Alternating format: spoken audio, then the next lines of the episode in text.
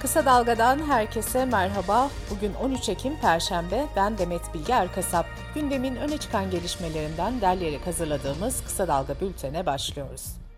Türkiye'de bir yandan hayat pahalılığı, enflasyon, bir yandan yaklaşan seçimler nedeniyle gündem hala hareketli. Çok önemli bir istatistik bu yoğun gündemin içinde kayboldu. İşçi Sağlığı ve İş Güvenliği Meclisi'nin açıkladığı iş cinayetleri raporu. Rapor, alınmayan önlemler nedeniyle kazadan çok cinayete dönüşen işçi ölümlerindeki gerçekleri ortaya koyuyor. Rapora göre son 9 ayda 1359 işçi yaşamını yitirdi. Bu da günde 5 işçinin ölmesi anlamına geliyor. Raporda çocuk ve genç işçi ölümlerine de dikkat çekildi ve şu bilgiler aktarıldı. Çocuk işçilik 4 ila 8 yaş arasında başlıyor. Mevsimlik tarım işçisi çocuklarda ve sokakta çalışan çocuklarda 8 yaşından itibaren bir artış var. 10-12 yaşlarında tekstil ve metalde çalışan çocuklar bulunuyor. Yılın ilk 6 ayında 14 yaş ve altı en az 21 çocuk çalışırken yaşamını yitirdi. Çalışırken ölen 15-17 yaş arasında ise en az 31 çocuk bulunuyor. CHP lideri Kemal Kılıçdaroğlu'nun başörtüsü ve kıyafetle ilgili yasa teklifine Cumhurbaşkanı Erdoğan anayasa değişikliği çağrısıyla yanıt vermişti. Adalet Bakanı Bekir Bozdağ da çalışmalara başladıklarını duyurmuştu. Cumhurbaşkanı Erdoğan da geçtiğimiz günlerde yaptığı açıklamada anayasa değişikliğinin LGBTİ artılarla ilgili olacağını açıklamıştı. BBC Türkçe'den Ayşe Sayın AKP'nin anayasa değişikliği paketiyle ilgili detayları yazdı. Cumhurbaşkanı Erdoğan'ın isteği doğrultusunda aileyi güçlendirme ve koruma gerekçesiyle anayasanın 41. maddesinde değişiklik planlanıyor. Böyle bir değişikliğe gerek duyulmasının nedeni olarak anayasa ve medeni kanunda LGBTİ artı bireylerin evlenmesini yasaklayan bir hükmün olmaması gösteriliyor. Türkiye polis intiharlarını konuşurken bir haber daha geldi. İstanbul Beyoğlu Kaymakamlığı'nda nöbet tutan 3 aylık polis memuru intihar etti. Emniyet Teşkilatı Sendikası son günlerde anormal bir şekilde artan polis intiharları ile ilgili olarak Meclis Başkanlığı ve Cumhurbaşkanlığına intiharların araştırılmasına dair talep yazısı gönderdi. BBC Türkçe'ye konuşan Emniyet Teşkilatı Sendikası Genel Başkanı İsmail Okumuş ise bir haftada intihar eden polis sayısının 6 olduğunu söyledi.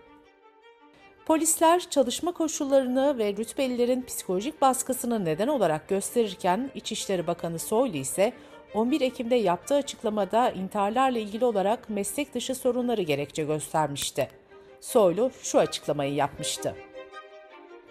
Geçen yıl ve bu yıl toplam 133 vakanın 30'u evlilik ve ailevi sebeplerden kaynaklanmıştır. İkinci sıradaki sebep ekonomik sebeplerdir. 39 vakada bu şekildedir.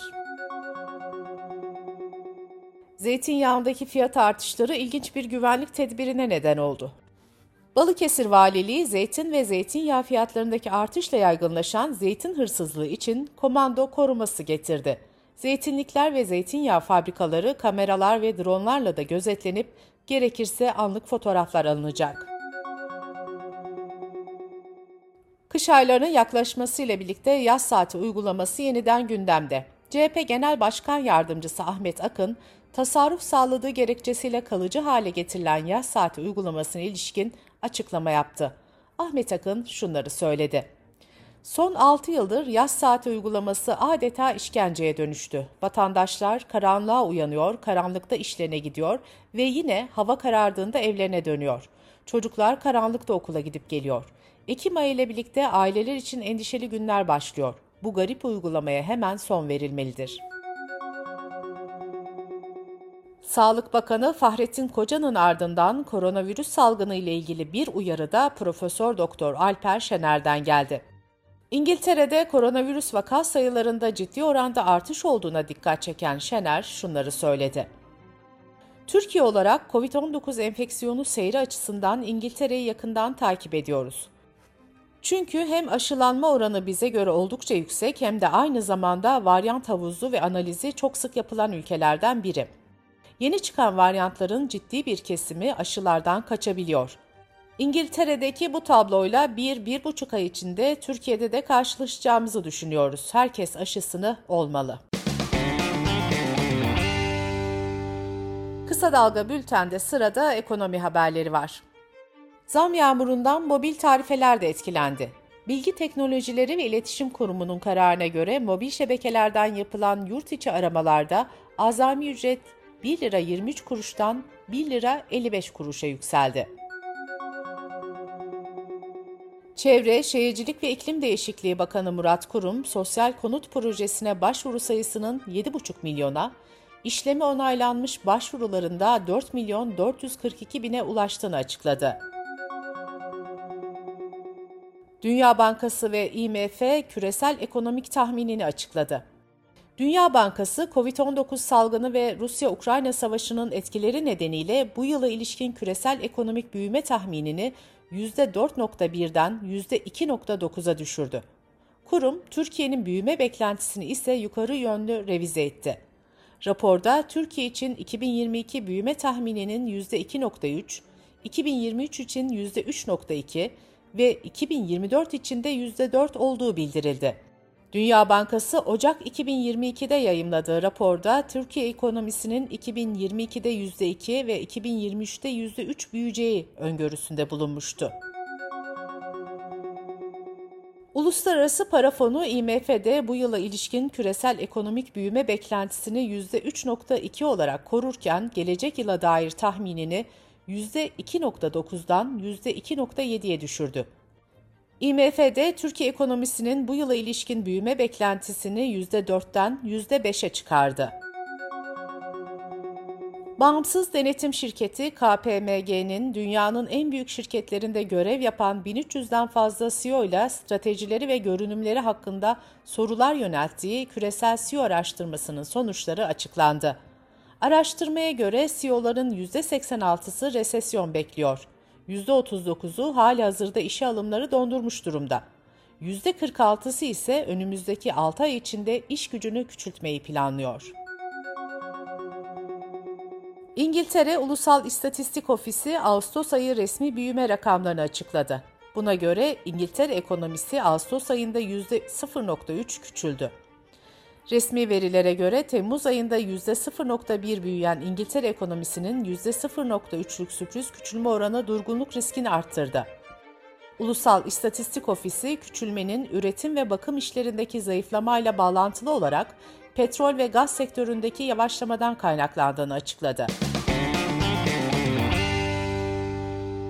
Dış politika ve dünyadan gelişmelerle bültenimize devam ediyoruz.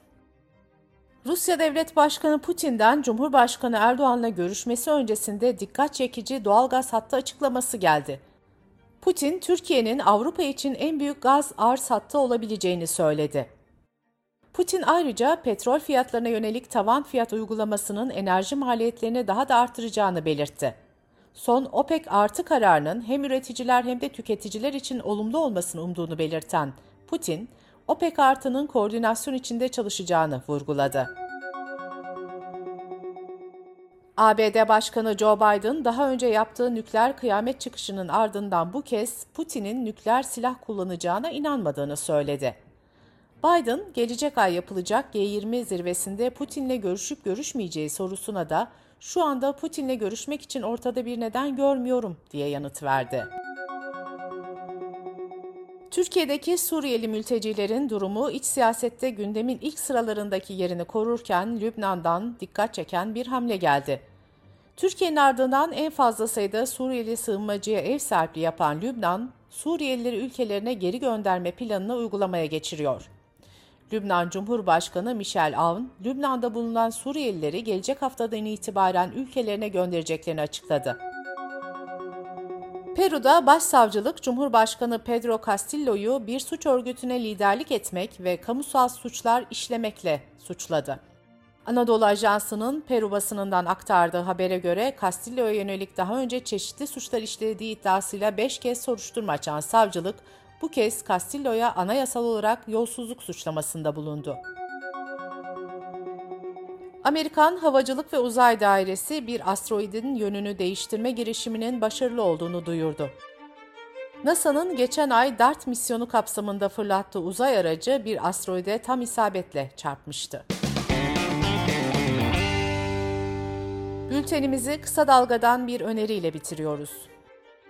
Kısa Dalga yazarı gazeteci Ersan Atar, Türkiye'de zeytinliklerin durumunu, maden yönetmeliğini, CHP Genel Başkan Yardımcısı Ali Özkoç ve Türkiye Barolar Birliği Çevre Hukuku Komisyonu üyesi Avukat Tuncay Koç'la konuşuyor. Ersan Atar'ın söyleşisini kısa dalga.net adresimizden ve podcast platformlarından dinleyebilirsiniz. Gözünüz kulağınız bizde olsun. Kısa Dalga Medya.